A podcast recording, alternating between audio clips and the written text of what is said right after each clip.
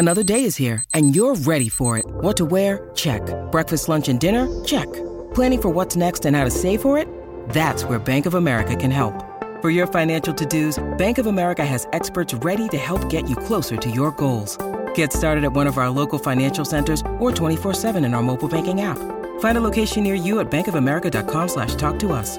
What would you like the power to do? Mobile banking requires downloading the app and is only available for select devices. Message and data rates may apply. Bank of America and a member FDIC. Mother's Day is around the corner. Find the perfect gift for the mom in your life with a stunning piece of jewelry from Blue Nile. From timeless pearls to dazzling gemstones, Blue Nile has something she'll adore. Need it fast? Most items can ship overnight. Plus, enjoy guaranteed free shipping and returns. Don't miss our special Mother's Day deals. Save big on the season's most beautiful trends. For a limited time, get up to 50% off by going to BlueNile.com. That's BlueNile.com. When you need mealtime inspiration, it's worth shopping Kroger, where you'll find over 30,000 mouthwatering choices that excite your inner foodie. And no matter what tasty choice you make, you'll enjoy our everyday low prices, plus extra ways to save, like digital coupons worth over $600 each week. You can also save up to $1 off per gallon at the pump with fuel points. More savings and more inspiring flavors make shopping Kroger worth it every time. Kroger, fresh for everyone. Fuel restrictions apply. Hello,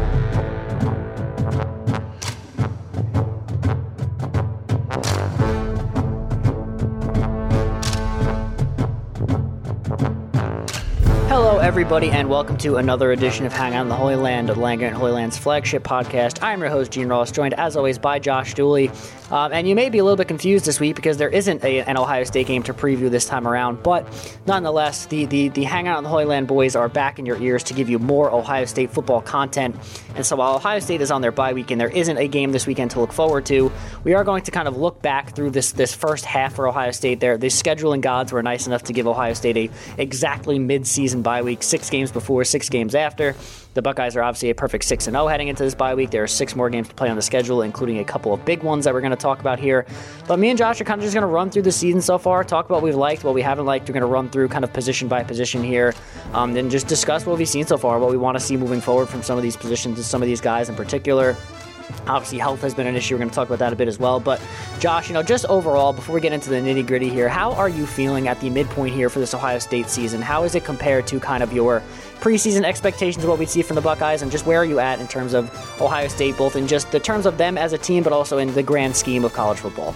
I would say I'm feeling really good at this point. I, I think Ohio State has outperformed my expectations, but on the other hand, their opponents have sort of underperformed. So there's still that little part of me that's like, hey, are we going to beat everyone by 30 or 40 points, or is, or is this something a little bit fluky? The scheduling gods, as you referred to them, maybe they did us a favor in the first half. But like we've talked about in another podcast, or maybe multiple podcasts, Notre Dame was expected to be good, and now they've won a number of games in a row. Maybe they figured it out. They beat BYU. Wisconsin was expected to be good. They weren't. They fired their head coach, but at the end of the day, Nick Herbig's a great player. They've got a good defensive line, an experienced secondary, even if they're new. So those two teams in particular, you know, they're kind of falling back to the pack, but they those were sort of early season games and a lot to sort out.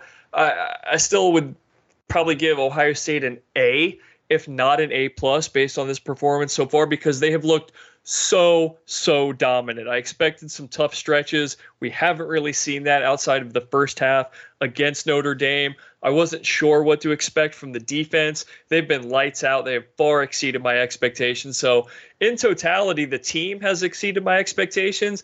I'm still a bit bummed that we haven't seen them at least be tested but you'll take a 30, 40 point victory all day, every day, and the confidence has got to be sky high. So hopefully that propels them through the second half of the schedule. Yeah, I got to say, I'm I'm pretty pleased. I think they've performed uh, about as well, if not better, than my expectations coming into this season. Um, I, I, think the offense, you know, we kind of talked about in our in our preseason preview here, like we kind of just assumed that Ohio State's offense would, would hit the ground running and not miss a beat, despite missing you know a pair of first round NFL wide receivers. And honestly, that that has been the case. You know, they're number one in the country right now, averaging 48.8 points per game. You know, guys like Marvin Harrison Jr. and Emeka Egbuka have been tremendous, even without Jackson Smith-Njigba, who we'll probably talk about when we look forward to the second half. But the, the passing offense led by, you know, the second year of, of CJ Stroud as a starter has been phenomenal. The run game has been much better than it was last year between both TreVeyon Henderson and Miyan Williams. The, the, offensive line has been great. So I think the offense overall has been, you know, has, has exceeded expectations, even though the expectations were already very high. And then on defense, I, I you know, like you say, they haven't really played a, a, very, you know, an elite offense so far this year, and they might not in the regular season at any point. But nonetheless, I think this unit has far exceeded expectations. You know, we we saw, you know, they they obviously added Jim Knowles for a reason, and it was to try to turn around this defense as quickly as possible. But we didn't really know how quickly they could do that given kind of the talent they already had on the roster. We kind of were down on a bunch of these guys from what we've seen from them over the past few years, but I think that coaching was just a huge issue with a lot of these guys because we've seen, you know, no, none bigger than Tommy Eichenberg, who we're obviously going to talk about when we get to the defense. Um, a lot of these guys that maybe underperformed to start their careers are performing at a very high level now and it's been, you know, tremendous. We talked at the end of last season how we think that if Ohio State just had, you know, a top 50 or a top 60 defense, it would have been good enough to win a national title. And you look at some of their metrics this year, they're 16th in the country in scoring defense, allowing 15.7 points per game. They're seventh in the country in yards per game with 20, 253.5. Um, and so their their defensive metrics are great. And when you put that together with, you know, the country's best offense at this point, uh, there's not a lot to not like here. It's it's not obviously it's not all perfect. It's never going to be. At the end of the day, these are this is a college football team. These are college athletes. You're never going to have a 100% perfect team, or it just you know that just wouldn't happen. It's not realistic. But at the end of the day, I just don't think that on an on an uh, not not like a position by position basis, but just on the team as a whole, it would be really tough to expect much more. And kind of like you said, Ohio State has taken care of business in every game they've played. They, other than the first half of Notre Dame, they've pretty much blown everyone out, um, and they're really the only team in the country to do that. You look at the other favorites: Alabama, Georgia, even a team like USC. All of those teams have had their struggles in one week or another so far, and we just haven't seen that from Ohio State. It's been double-digit wins, nothing but double-digit wins, mostly by 20 plus. And and I think at the end of the day, you look at the first half of the season as a huge success. There's a ton to build on. There's obviously some areas that need to be improved. There's some guys that they need to get back healthy. But I don't know how you could look at this at this team as an Ohio State fan and not be extremely pleased with what we've seen through the first six games of the 2022 season. I, I, look at it in terms of gambling, right? If somebody had told you before the season, hey, through six games, Ohio State's going to have the 15th or 16th ranked scoring defense, are you interested in putting down a big sum of money on them to go the distance and win the national title? I'd say yes. I'd say take my money. So that's probably the most pleasant surprise but all across the board, like I, I don't know if this team has a disappointment or a disappointing aspect to their game. I'm sure we'll talk through that between each other and maybe figure it out. But um, yeah, like I said, a A plus for me, and credit to the new coaches too. Not just Jim Knowles, but also Perry Eliano and Tim Knowles, or I'm sorry, Tim Walton, and also Justin Frye with that offensive line. A lot of guys that we maybe were unsure of or even down on have risen to the occasion and played quite well. So you're getting good, consistent performance across the board, and that's really all you can ask for through a handful of games. Absolutely. And I want to do, uh, you know, I don't want to spend too much time here on any individual position, but I do want to go position by position here. Just kind of talk about some of the stars at each spot, talk about what we've seen from each guy, kind of how they've how they've performed to this point. So obviously, you know, it's easy here to start with the quarterback, uh, C.J. Stroud. Very lofty expectations coming into the season, the Heisman favorite, and I think to this point, Josh, he hasn't really done anything to you know to give up that crown just yet. You look at his stats here, completing over seventy percent of his passes for over seventeen hundred yards, twenty four touchdowns, just three interceptions. Just phenomenal numbers for the second year quarterback here. Um, over 10 yards per, per attempt, almost 11 yards per attempt, an average of 13 yards per uh, per you know, catch. Uh, just just a tremendous season for for him so far. He's had you know a, a couple of, of misplays here and there. You know the three picks, um, two were just bad decisions. One was a miscommunication. So really not like he's like struggled at any point. Really just that first half against Notre Dame when he was you know understandably missing his top receiver that they had game plan so heavy for. Um, I don't really know how much else we could say about CJ Stroud at this point, but he has been a true he's been a treat to watch. He's made pretty much every level of throw. He's hit the short, he's hit the intermediate, he's hit the long. He's done everything well. We still haven't seen him run the ball at all really, but we we don't really need it at this point. I think he is what he is. He is a pocket passer And I mean that in a, in a good way. Even when the pocket collapses, he's able to get out of the pocket. It's not like he's a statue back there. He is able to move around, extend plays with his legs. And while he isn't maybe taking off and running with it, he is still extending those plays and getting the ball downfield and finding the open man. So, all in all, you know, Stroud has been as advertised, if not better. And I think he is still at this point very much the Heisman frontrunner. Absolutely. And I want to hit on the running aspect of it before I forget. You're right. He hasn't done much on the ground.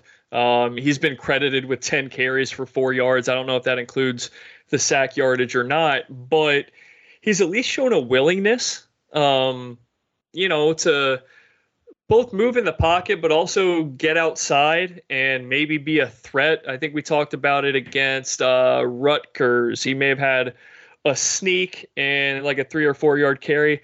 That's all I need. I just need other teams to know that at some point if absolutely needed or called upon, CJ Stroud will tuck it and run. I think that he has that ability. We we saw it his first game ever as a Buckeye, right? 40 some yard touchdown run. So we know he has that in the bag. He just never needs to pull from it. And I'm okay with that because less risk for injury and all that good stuff. But as far as a, a passer, I expected CJ Stroud to be great, but there was still some like trepidation with the loss of Chris Olave, Wilson, I wasn't sure how quickly things would gel and come together. We saw the Rose Bowl, but we talked about it earlier in the season. Utah was playing a running back at cornerback, so I was like, ah, you know, we'll see. And you're right, as advertised, if not better, and that's without Jackson Smith-Njigba. So he gets a ton of the credit, but it's probably equal, in my opinion. The new starters, those other wide receivers, deserve plenty as well, whether that's Marvin Harrison Jr., Emeka Egbuka, and now Julian Fleming, and even Cade Stover uh, at tight end. This passing game is absolutely humming. It is, uh, I don't even think it's arguable, the most explosive passing game in the entire country by leaps and bounds, head and shoulders above the rest. They have been phenomenal, and I know they haven't played the toughest opponents. But again, I go back to like Wisconsin. Wisconsin is not a bad football team. Perhaps they were poorly coached, but they've got a bunch of veterans, a really good defensive coordinator who is now their interim head coach, and CJ Stroud put it on him. He lit it up, and he found a way to win a game without JSN week one when he really could have been kind of thrown off base, off kilter. So he has been an absolute 10 out of 10 when it comes to quarterback, the only thing that you'd maybe like to see is some more Kyle McCord or anybody in mop up duty prove that they can push the ball downfield. But as long as CJ Stroud remains healthy, knock on wood, uh, you couldn't ask for anything more. Yeah, I think at this point we've learned that Ryan Day just simply hates using his backup quarterbacks, and it, and it kind of is what it is. But I think that's a, a story for another day. You brought up C.J. Stroud's um, kind of his supporting cast through the air here, so let's talk about those wide receivers. Um, if you would have told me, Josh, that through six weeks of the season, Jackson Smith-Njigba had four total catches for 36 yards, I think that Ohio State probably switched to a, a you know a triple option team. They're running the Army offense. Um, wouldn't really know what was going on there, but obviously he has missed most. I probably would have been crying if yeah, that makes you feel better. It would it would look really bad, and you know obviously uh, JSN has not played because of that injury he suffered in the first game of the year, but the supporting cast around him has done phenomenal. Um, you look at the main trio of guys here: Emeka Egbuka, Marvin Harrison Jr., and Julian Fleming. All three have been phenomenal this season. You know, Egbuka and Harrison have really been the two stalwarts of this team.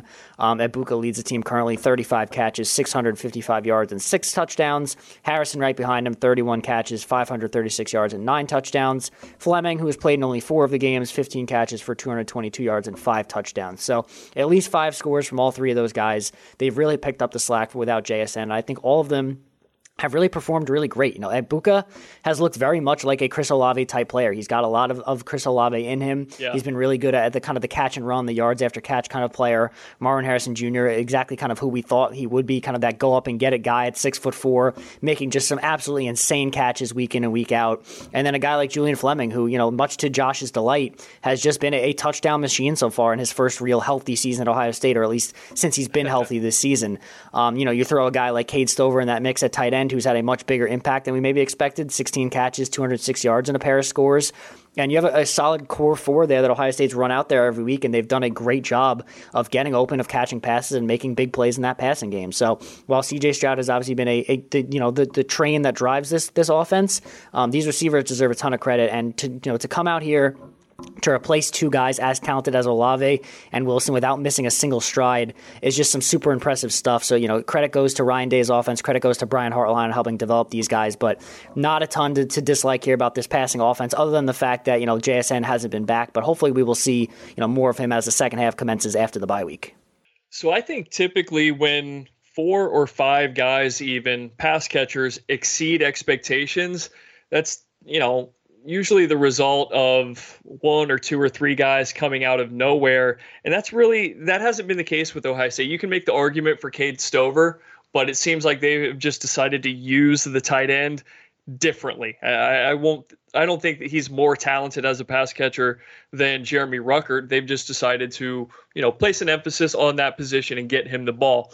But the other three, the three main wide receivers right now, we saw what Marvin Harrison Jr. and Emeka Egbuka did in the Rose Bowl last year. Julian Fleming to uh, you know a lesser degree, but they hadn't started. They didn't have a whole lot of catches throughout the year, throughout their career, even for Julian Fleming, and so you knew what they were capable of. But in my opinion, they have still all exceeded expectations, and that's really. Um, sort of different to see with such a, a high number of guys, but yeah, I, I talked about it before. Marvin Harrison Jr. is that big physical monster. He can go up and get it. He can bully opposing DBs and then make some really highlight level catches. Emeka Egbuka, like you said, sort of a Chris Olave clone out of there. I talked about it on a previous podcast when it, it, it dawned on me three or four games in when I saw him running across the field with ball in hand, wearing that number two. I was like, you know what, Gene and whomever, they're right. Like that's that's who he looks like is Chris Olave. And then Julian Fleming has finally started to make good on his kind of recruiting profile and his earlier prowess, right? He just he hasn't been healthy. He hasn't had the opportunities and he was banged up to begin this season and I was like, "Man, are we going to go through this again?" But he got healthy, he got right. He you know, presumably worked his tail off, and he's a great complementary piece right now who could probably be a 1A or 1B elsewhere in the country. And maybe he still is that down the road. I'm not going to put a, a, ceiling on what he can do. He just hasn't played as much as the other guys this year. So when you've got that many options and guys like Jayden Ballard just kind of sitting out there, who again it was against backups, but seven catches for a buck thirty and a touchdown. You know he's explosive. You know he's got that track speed, and even a guy like Gee Scott Jr. They're they're like and, and Xavier Johnson, right? So they're like five, six, seven guys deep that we know of. Have we seen them all play against the ones? No, especially not in the case of Jayden Ballard, but we saw his explosive ability. So you just, you know, I personally, I cannot have more confidence in this pass catching group. Even if a guy does go down, you've got JSN coming in as the cavalry, right? So I think they're just they're in a perfect spot right now, health permitting. Yeah, absolutely. And you know, you talk about a position here that maybe is, is perhaps deeper than we expected. I think the same can be said about the running back position. You know, we kind of thought going into the year that this would be the TreVeyon Henderson show. You know, his his chance to really shine as as the top guy in the, in this offense. And you know, we, we had heard rumblings of Miyan Williams and we had seen flashes of Miyan Williams last season, but I don't think anybody really expected him uh, to put on the type of performance he's put on so far. Really, just this two headed monster Ohio State has had at running back throughout this season nearly equal carry numbers at this point in the year for both guys. Both guys have missed one full game, so they both only played in five. But Williams with 64 carries, Henderson with 69 to the year, so pretty much an even split.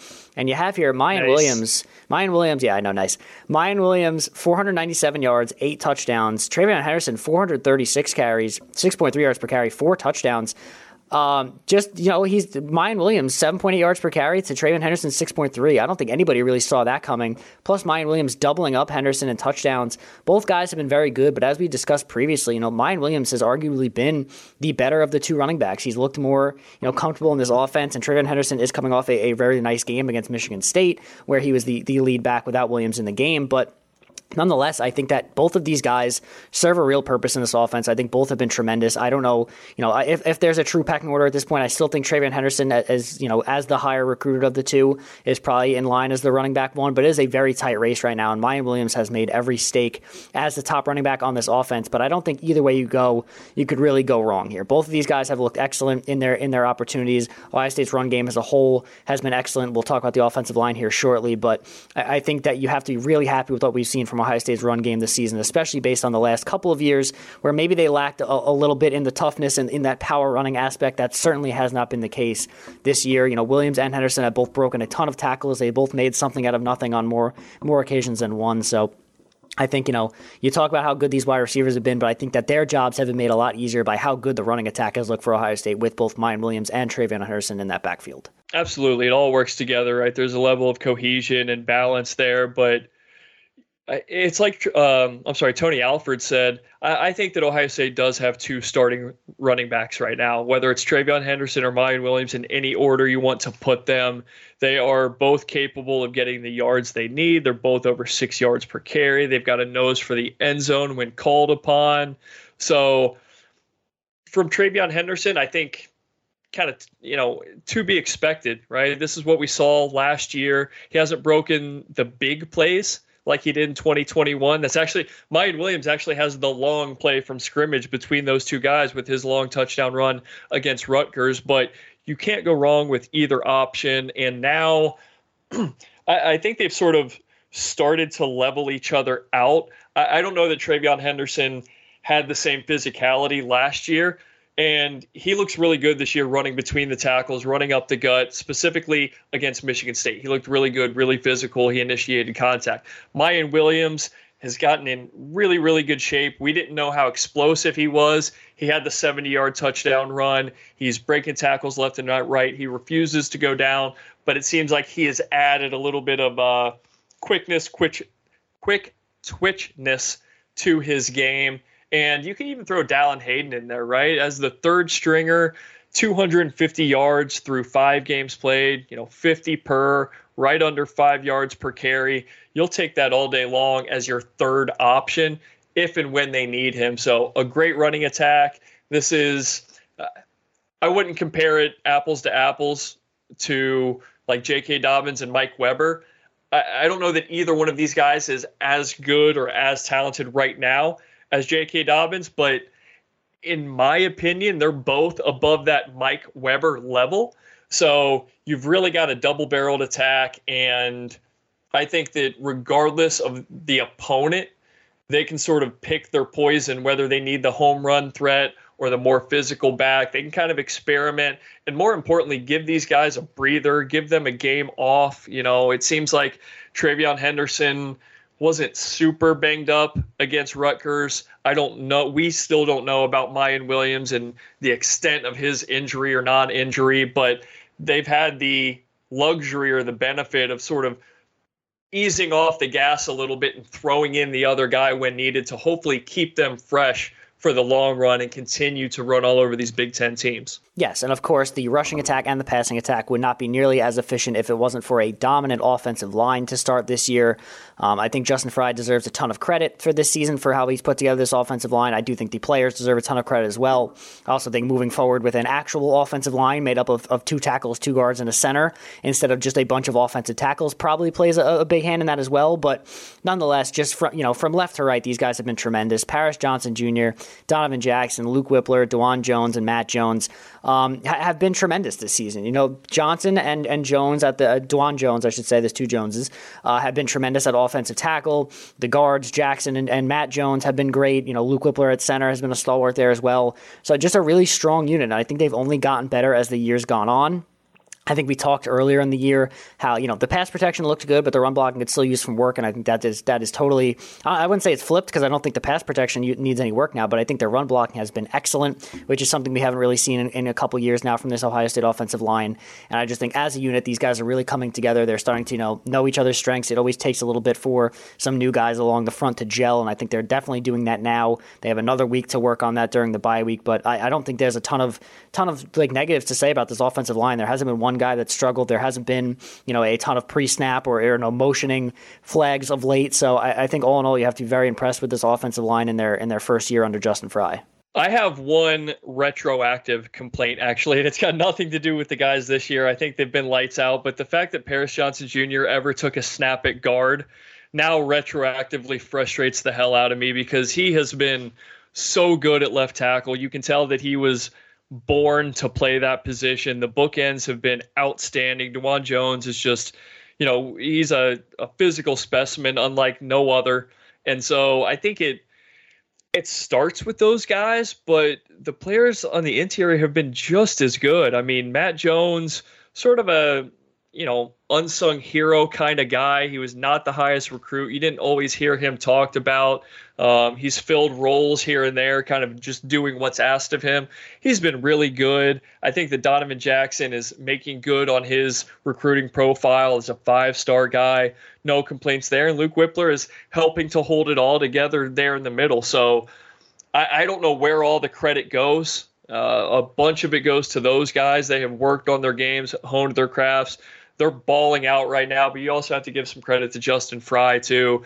Uh, started with two tackles who played tackle, filled out the rest. He's coaching those, those guys up, and they're just bullying people. Even a team like Wisconsin, look, we know where they're at right now, but they've got some experience, big dudes up front with that 3 4 sort of defense that they run. They even got pushed around. So at this point, I don't know that there's an opposing defense, whether that's in the Big Ten or or wherever, that instills fear into you if and when they were to play Ohio State. You know, I still I don't want any part of Will Anderson Jr. That's a different conversation for a different day. But you can line up any four or five guys across from this Ohio State defensive li- or offensive line, and I'll take the Buckeyes each and every time. Yeah, I was going to say I'm still a little bit scared of Will Anderson, but that is the like you said a, a conversation for another not, day. Right? Yeah, scary, scary man, very good football player, but nonetheless, um, we'll talk a little bit more, bit more about this offense and kind of what we're expecting moving forward uh, after we touch on kind of what we've seen from the defense Hey, it's Kaley Cuoco for Priceline. Ready to go to your happy place for a happy price? Well, why didn't you say so?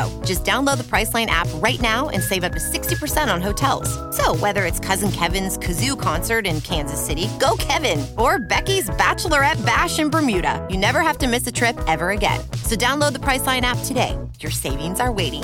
Go to your happy place for a happy price. Go to your happy price, Priceline. Flipping over to that side of the football, I want to start with what has perhaps been the strongest unit on the defense so far this season, and something that's a, a, bit of a surprise. If you would have told me this was the strength of this Ohio State defense, I probably would have told you you're nuts in the preseason. Uh, how about those linebackers, man? Tommy Eichenberg and Steele Chambers yeah, have, buddy. have actually cut, turned out to be a, a, phenomenal duo for Ohio State at that linebacker position. Both have performed extremely well. Those are your top two tacklers so far throughout the season.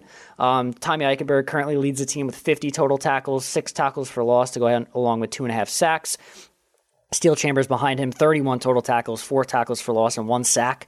Um, they both have their differing strengths. I think Tommy Eichenberg has been great as kind of that run stuffer up the middle. He's been great at, at, being that that line of defense in the middle of Ohio State's defense. He's been a great quarterback of the defense, kind of helping guys move around. He's always seems to be in the right spot. He's made a ton of plays. He's been a very sure tackler. Really a huge step up from what he looked like when he first stepped on Ohio State's campus. So shout out to him for his you know continued development and, and becoming a, a true star on this Ohio State defense.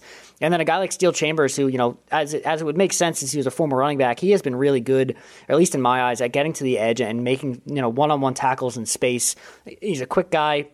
He's been making good decisions. He's been wrapping guys up, making oh, just like Eichenberg, been a very strong tackler. And so I think both those guys bring their own strengths to this team. And I think both have played really well. And I think switching to the four-two-five was a great move for Ohio State. They obviously don't have the probably the linebacker depth they would like to have, but the top two guys have been phenomenal. They've they've had the most of the first team snaps at those positions, and I've really liked what I've seen from both Eichenberg and Chambers. And out of nowhere, Ohio State's linebackers look really really good. It's nice to have some linebackers, and you don't want to sort of crap on guys who played in recent years. I even look at a guy like Pete Werner balling out in the NFL. Baron Browning is apparently, you know, the next coming of Von Miller or something. He's a great edge rusher now. It, it seemed like Ohio State could never figure out to do, what to do with those guys, but by bringing in Jim Knowles, who is a linebacker whisperer or expert, whatever you want to call him, and combine that with his scheme, just his knowledge of the game, his preparedness, all that good stuff. These linebackers have been really good. They've been really solid. And while it's only been two of them really sort of on the field for the most part, I even like what Cody Simon has offered in, in a smaller sample size. But you're right. It, it starts with Tommy Eichenberg. He is the quiet leader, the quiet storm of this defense nearly 10 tackles per game. He's getting to the quarterback. I did not expect him. I, I, don't think I expected him to be this, you know, accomplished pass rusher or blitzer, but he's got the two and a half sacks and he leads by example. He's not the most vocal guy. His teammates, his coaches have all sort of uh, given him a hard time there, but he helps that entire unit front to back get set, get prepared, and you know get ready for the next play. So you cannot speak highly enough of Tommy Eichenberg. I know we started the hype train last year with his huge Rose Bowl, but I think he has elevated his game even more. And the same thing goes for Steele Chambers. We're talking about a converted linebacker. He only has the 30 tackles, but he's not missing them. He is a good guy in space to have. He has the interception, four tackles for loss. So a nice complementary piece, if you want to call him that.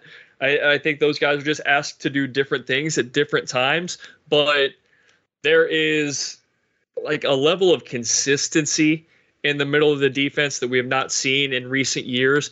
And that's a good thing to have. You don't want to worry about the missed assignments, the guys who bite on the play action or unable to cover a tight end, what have you. There are no real concerns there right now through six games. And I feel like they've seen a number of different sort of opponents and offenses. So they should be prepared for anything that's thrown their way, even if it's executed at a higher level. So I feel really good about those linebackers. Yeah, I think consistency has been key pretty much across the board for this Ohio State defense.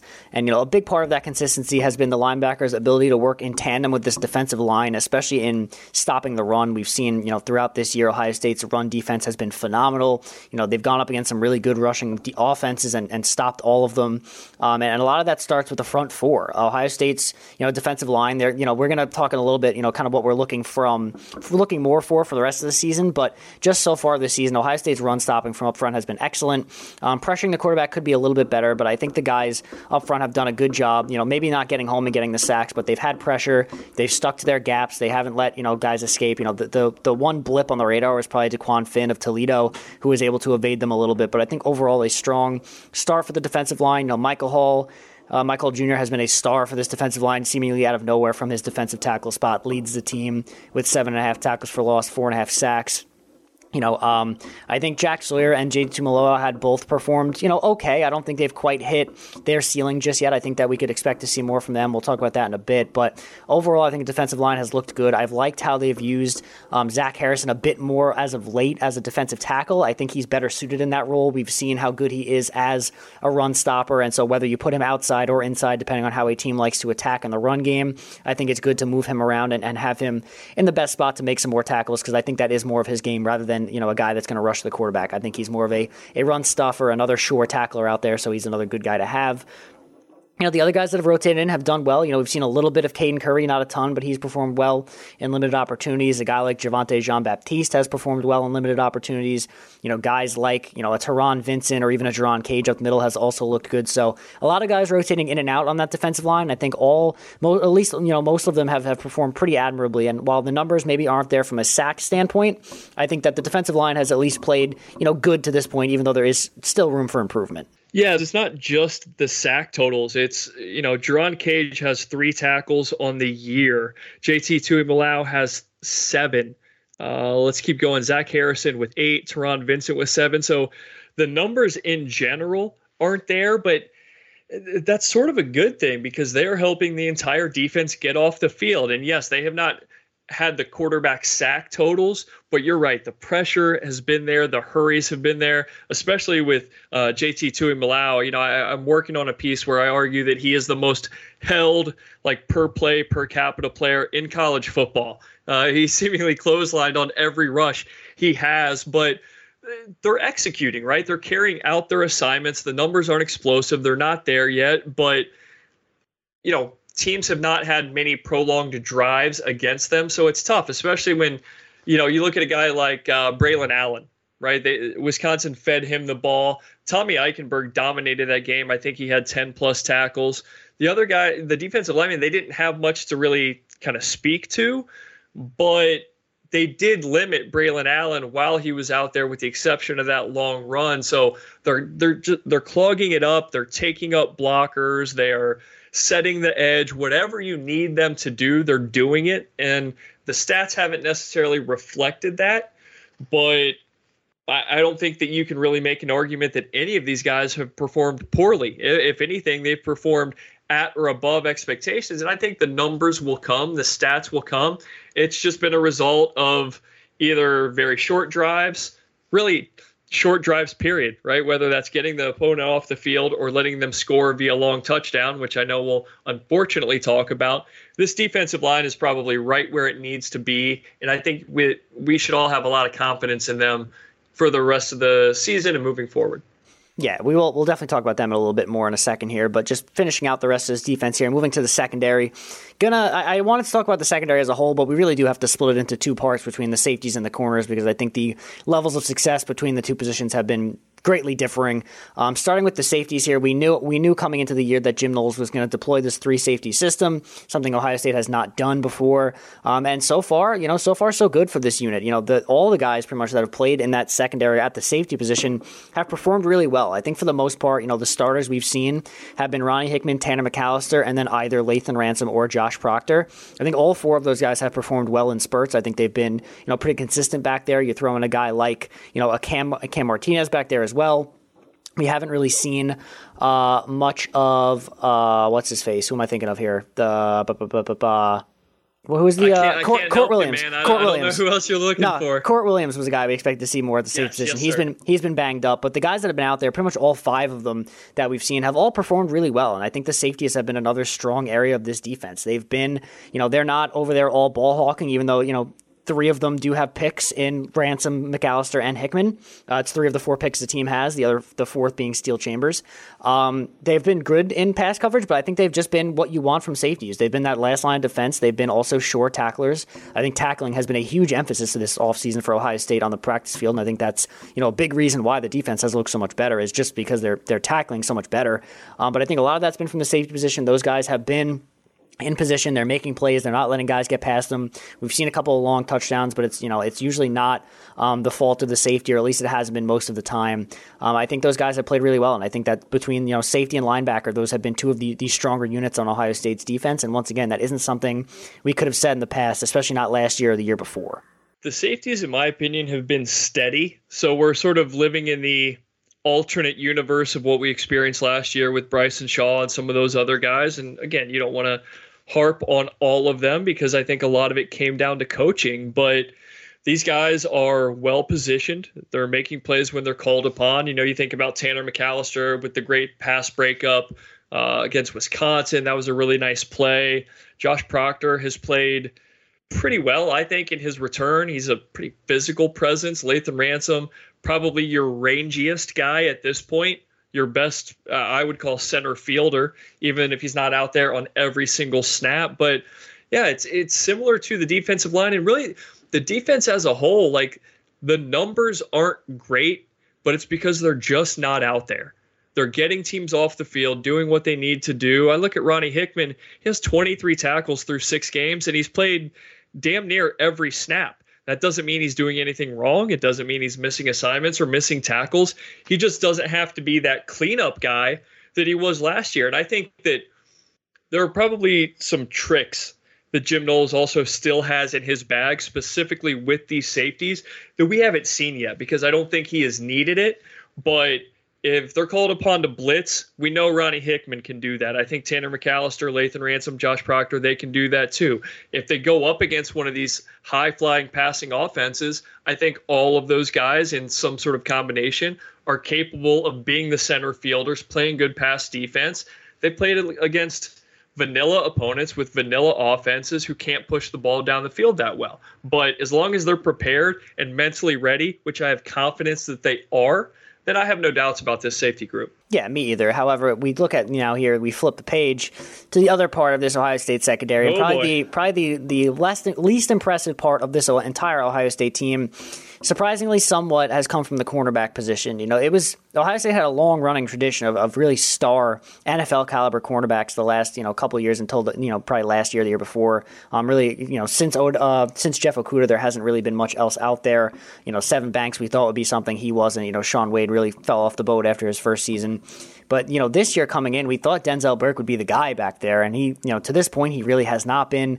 You know, uh, this to their credit, you know, this cornerback room has been really beat up at points so far this year. You know, Denzel Burke has missed games, Cam Brown has missed games. You know, they've been without Jordan Hancock the entire season. So a lot of the guys that are you know we're expected to produce coming into the season have either you know missed time or not performed up to expectation. Burke's fall off has been concerning. He's looked a little bit better the last few weeks, but he's still not up to what we you know saw from him in his freshman season.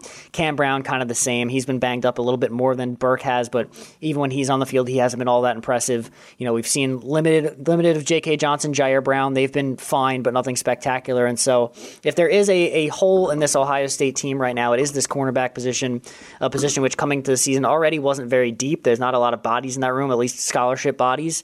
Um, and so I'd say that's probably the biggest area of concern right now. And I don't think it's a huge, you know, we talked about the defensive metrics earlier. It's not like Ohio State's letting up a, a ton of yards through the air every game, but it is worth noting that the corners have, you know, not played up to expectations so far. They haven't been the world's best unit. Josh and I talked about it on our Michigan State preview where it's not really Michigan State recap, I should say, where it's not really an, an, issue of guys missing assignments or you know letting guys beat them. They're just they're not making good plays on the ball, and I don't know what the, the issue is there, but it's definitely a noticeable issue. It's a frustrating issue for this Ohio State defense thus far. And while everything else, you know, on both sides of the ball has gone well, I think the really the biggest glaring weakness right now is this cornerback room, and I don't really know what's going on just yet. Absolutely, and if anyone you know were to argue with you on that, they just they haven't watched Ohio State play football. So it's been really odd, right? Like we had the expectations for Denzel Burke, but now it's it looks like it has the last handful of years, and it's not due to losses per se. It's not due to a guy moving inside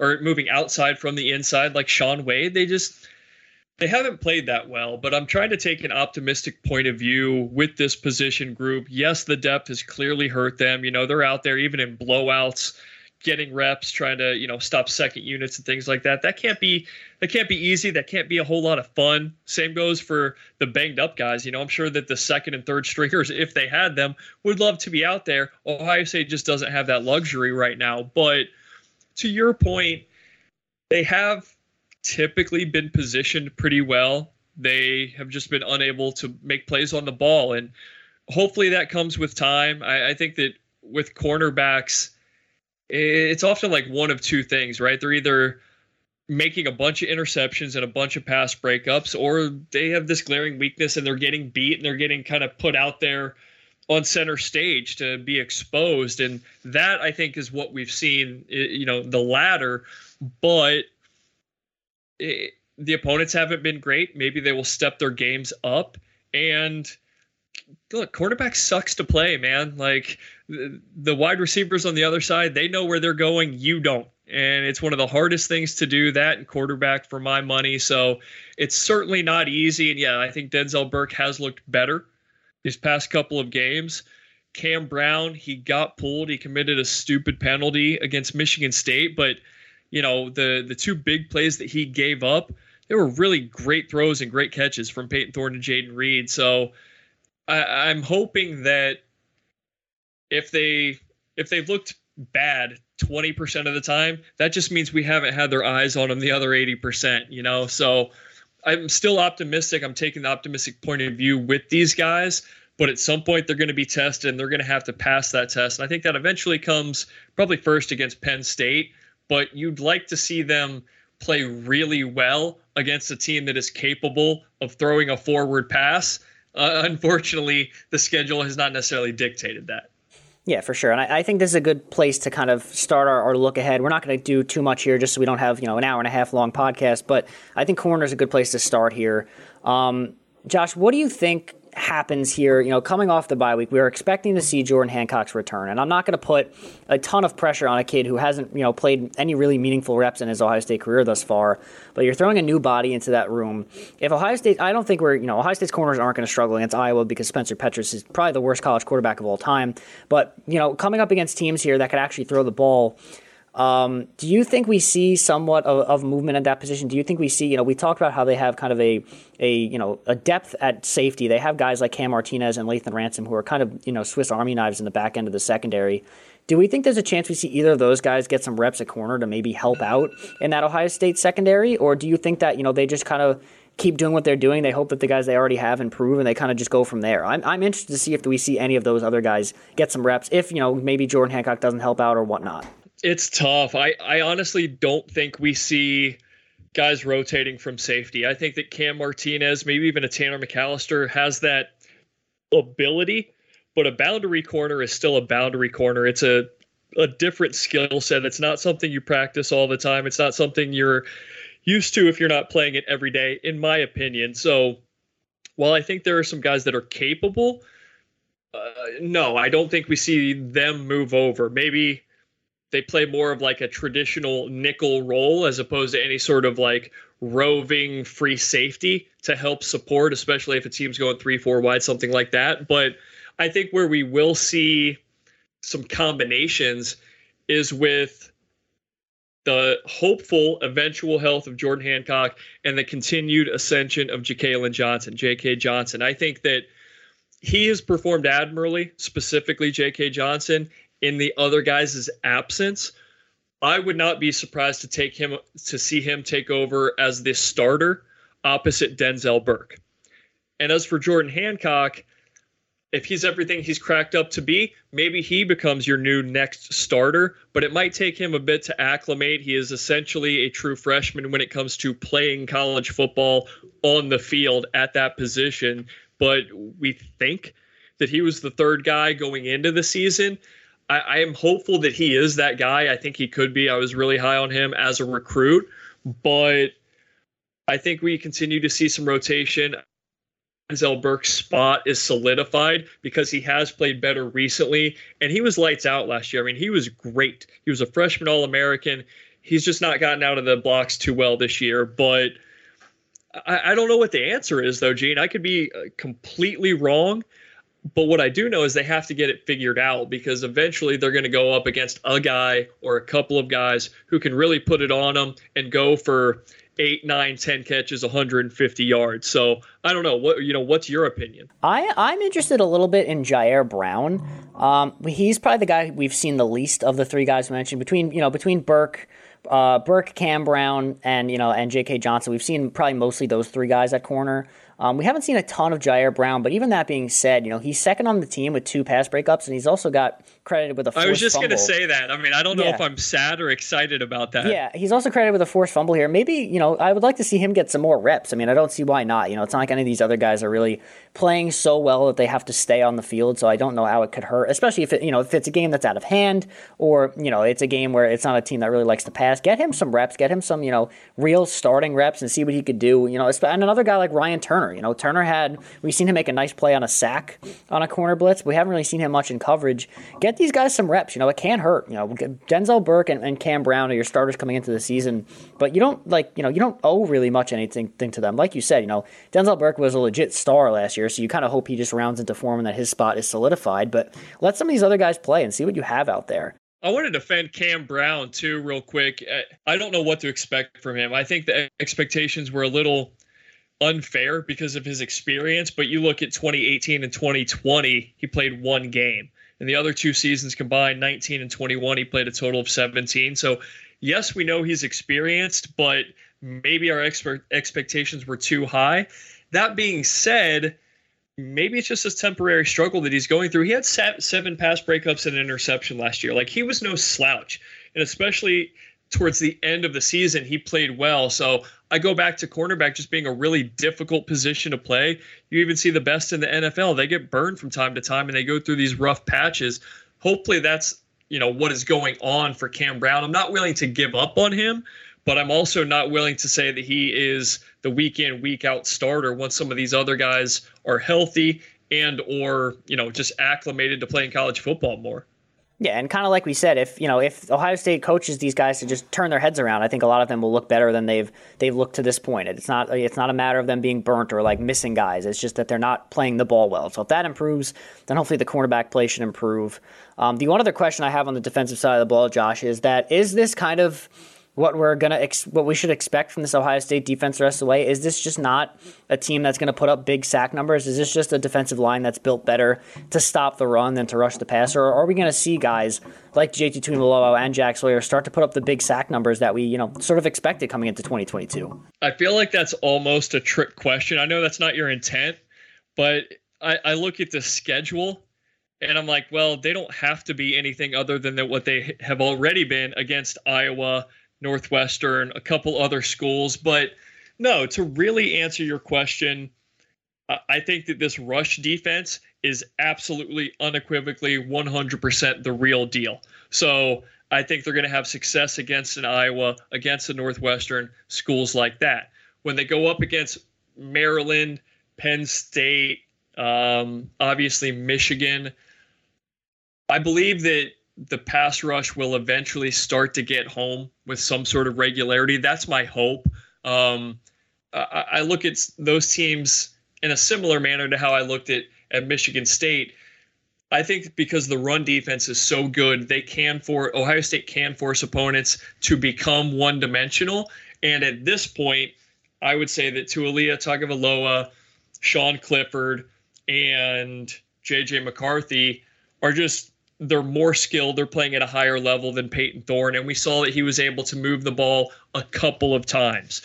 If Ohio State is able to limit the effectiveness of what those teams can do on the ground, it will force them to throw the ball a little bit more. I think they're better at it.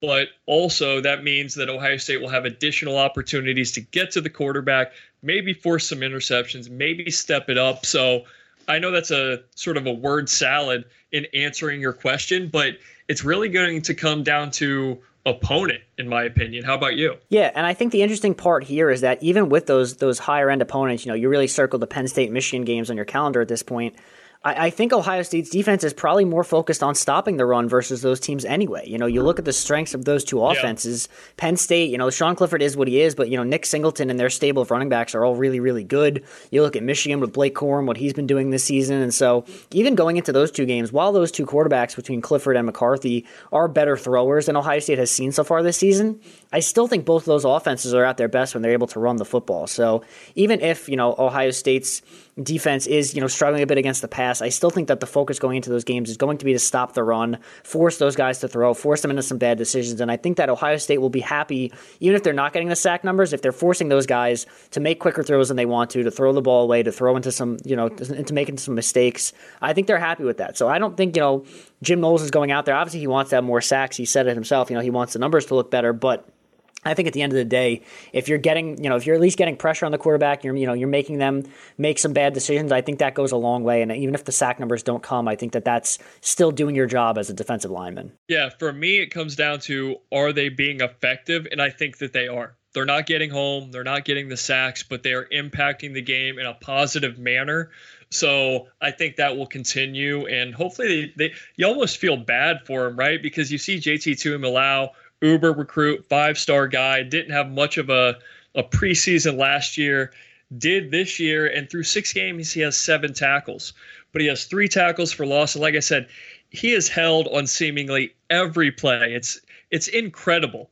Two of Michael Hall Jr.'s uh, sacks against Michigan State were a direct result, in my opinion, of JT Tuimoloau setting the edge and getting held or getting held. So it's just sort of one of those odd things but they're not being exposed and they're not letting teams sit back there all day and throw the ball. So you can't really have complaints, even if you just you wish they were getting to the quarterback a little bit more. Yeah, and maybe, you know, the team's, you know, preparedness for JT Tuimoloau and Jack Sawyer have allowed a guy like Mike Hall to maybe get in there. You know, one of those guys draws a double team. You got Mike Hall in single coverage. He gets a sack. So, yeah, I think a lot, a lot goes into, you know, guys, a guy like JT Tuimoloau opening the door for someone else to get a sack, even if he himself isn't getting it. Um, so I think that is a good point. Uh, the last question I had here, you know, going to the offense side of the ball to look forward before we could kind of get out of here and, and enjoy the, the off week Um, looking at the offense, not a ton of question marks here, but I do wonder how this wide receiver group is going to look once Jaxon Smith-Njigba returns. Obviously, you know, it's, it's a great problem to have to have one of the nation's, if not the nation's best wide receiver coming back after missing the first half of the year mostly. Um, but what do you do if you're Ohio State here? I mean, the obvious, you know, I, I think that at this point it's pretty obvious that Emeka Egbuka and Marvin Harrison Jr. have, have separated themselves as the top two receivers in this room. But Julian Fleming has done a great job since getting healthy so far this season. He's got the five touchdowns. That's third on the team behind only those other two guys. Um, and I, I think he's a valuable part of this rotation. So I don't know like who do you who comes off the field for Jack Smith-Njigba? Do we see? Uh, you know, obviously, I think at this point Jack Smith-Njigba is going to play every snap when he's healthy. I don't think he's going to be a guy that rotates out maybe to get a breather here and there, but he's not a guy that's going to be, you know, sitting on the bench for an entire series. Is Julian Fleming going to be kind of a victim of JSN coming back or kind of what do you think? Do you think we see more rotation at wide receiver? What do you think the, that Ohio State does, Brian Hartline does with these guys once they're all healthy? I will not allow Julian Fleming to become the victim of any sort of um, negative rotation. But gosh, it's a hell of a question, Gene, because there's only one ball to go around, right? JSN had 95 catch. No, uh, I, I, forget his total last year. I wish I had it in front of me right now, but um, he was CJ Stroud's go-to guy, his trusted guy, and you assume that that carried over to this year. And unfortunately, he got banged up, but it, it's going to be hard to pull any of those guys off the field. I think that I think you could see one of two things. The first one this might seem sort of silly. I wonder if Ohio State's offense becomes even better and more explosive. Like, do they just go four wide and run the ball out of absolute necessity and just go banana land? Like, you know, spread them out, throw them out, 500 yards per game. I think it's actually a possibility because of, you know, the talent that you have within that group. But the other possibility, which I think is more likely, I think we will see some sort of rotation, and I do not think that JSN will be out there each and every snap, just because at this point they don't have to. And if you want to, look, you and I behind the scenes, and a, a number of us have wondered aloud. Is Ryan Day kind of taking the NBA approach of load management? And look, I, I don't know if he is or if he's not, but if he wanted to, or if that's something that he kind of leans towards, he can absolutely with this wide receiver group when they're all healthy. So that would not surprise me in the least bit. I think that JSN, when he gets out there, will be JSN. But if you want to protect all of these guys and cap their reps, um, I, I think you can do that. It might be awkward for a game or two. I hope not, but it's a good problem to have. But it's at least a curious not problem, situation. That's for sure. Yeah, just going back here, uh, JSN 95 catches last year for over 1,600 yards. So okay, yeah, pretty significant haul for him. And yeah, you know, you're bringing that guy back. He's he's the top wide receiver in the country, projected to be the first you know wide receiver taken in this year's draft. You know, and if he does, you know, he obviously hasn't played much this year, but if he puts up numbers, now he's not going to put up the same numbers, but if he looks as good as he did last year, that's obviously still going to be the case. And so, yeah, and he might not, they don't need him to be out there for every drive. Maybe they do do a sort of load management for him as the season goes on. Maybe he plays a lot more against Ohio State's bigger opponents. You know, maybe he only plays a quarter or two against Iowa or as needed or against teams like that. But yeah, I think, it, like you said, it's a good problem to have. You have four legitimate wide receiver one candidates on any other football team in the country that all just happen to play for Ohio State. Maybe Cade Stover. Let me turn it around for a second. Yeah. Yeah, let me turn it around for a second. Like, is there anything stopping Ohio State from running four wide on each and every down? Do they have to run the ball to be successful, or can they just go off on every opponent? Or is that taking away from the like good balance they've had thus far? Yeah, I, I think Ryan Day is pretty steadfast in always having a tight end on the field. You know, just because you know, kind of like you just alluded to there with the balance. Like if if you're going five wide every play, like teams know you're not going to run. Um, and also, your running game isn't going to be as effective. At least if you have the tight end there, you know the threat to run is there. It also gives you another, you know, potential blocker or receiving option there. So I think Ryan Day likes having the tight end there for to call his offense for his his specific type of game plan. So I don't think we're going to see. I mean, we'll definitely see some five wide this season from Ohio. State. I just don't think we'll see it as like the base formation or as a you know the prominent formation that Ohio State does, even though they do have the, t- the wide receiver talent to do it. Um, you know, the other thing that goes into this too is that you know guys like Emeka Egbuka and Marvin Harrison Jr. do have another year that they have to stay at Ohio State, whereas JSN is, is almost certainly gone at the end of the year. So you know th- those guys, even if they do have to take a bench here and there, they're you know they're coming back next year. You're going to have a full another full season of them. So maybe you try to use JSN a little bit more while you have them. Um, but yeah, I mean, it could go either way. But like we both said, you know, having the, the world's best wide receiver coming back to your to your team in, in the middle of the season is certainly not a bad thing. And and like we both said, you know, it might not. It, it could be a bit of a timeshare. They might not use him in every single snap that they don't need to, and, and stuff like that. But I think overall, um, I think they would all go for yeah. it too. Just really quickly, I, they seem like an unselfish group. They're a brotherhood. So if you presented that sort of timeshare opportunity, I don't think that they would have any issue with that or let that affect their play. No, at the end of the, day, the day, these guys are competitors. They want to win football games. They're going to do what's best to help the team win. Now, they're all going to be, you know, these guys. If they continue to play they, the way play the way they are, you know, no matter no, their numbers aren't going to matter. People see how good they are on the field. They're all going to be high NFL draft picks when their time comes. So I don't think that's an issue at all. Um, but yeah, I think that's a pretty, you know, pretty comprehensive look at Ohio State's, you know, season thus far, what we're expecting moving forward. Um, obviously, some of the biggest games on the schedule are still to come up, but this week we're, we're enjoying the bye week. There's some other good games on tap for Ohio State fans to watch as they kind of get to take the weekend off, relax, not have to worry about their team. Come back against Iowa, then you got the Penn State game, and we'll, we'll kind of take it from there. But I think so far so good, and you know I'm looking forward to what happens the rest of the way. Absolutely, and this turned into a marathon, Gene. But I, I think we both feel pretty damn good about this team and where they're at in really every facet. This did wind up going a bit longer than we expected, but I think it was a good time. It was fun. We got a lot, had a lot to talk about. Um, be sure to check out all of our written content over at landgrantholyland.com. Be sure to like, rate, if you subscribe, all the good stuff, all the podcasts ask you to do. And for Josh Dooley, I am Gene Ross, and as always, go Bucks.